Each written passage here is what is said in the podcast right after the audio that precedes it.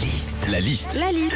La liste de Sandy sur Nostalgie. Jeudi 25 mars, c'est la journée mondiale de la pro. Alors, j'arrive pas à le dire moi. Procra. Procrastination.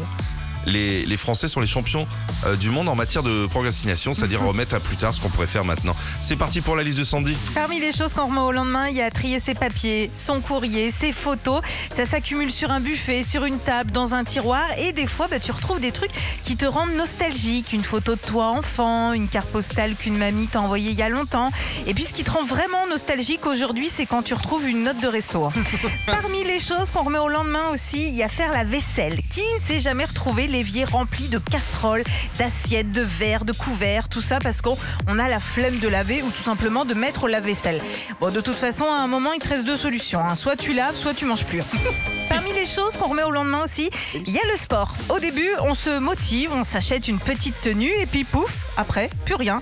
Bah si, hein, rien que dans l'équipe, qui s'est fait un petit footing récemment ah, personne. hein. Le seul truc qui nous rapproche euh, du sport, c'est que ça fait un an qu'on vit tous en survette.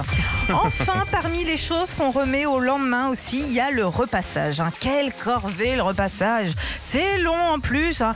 Mais moi, j'ai la solution maintenant. Quand je repasse en même temps, bah, je me mets une série. Tu vois, euh, l'autre jour, je me suis remis euh, Desperate Housewives. Ah. Bon, le truc, euh, c'est que j'avais tellement de repassage en retard, c'est pas deux épisodes que j'ai regardé, hein, c'est les huit saisons enchaînées avec les bonus. hein.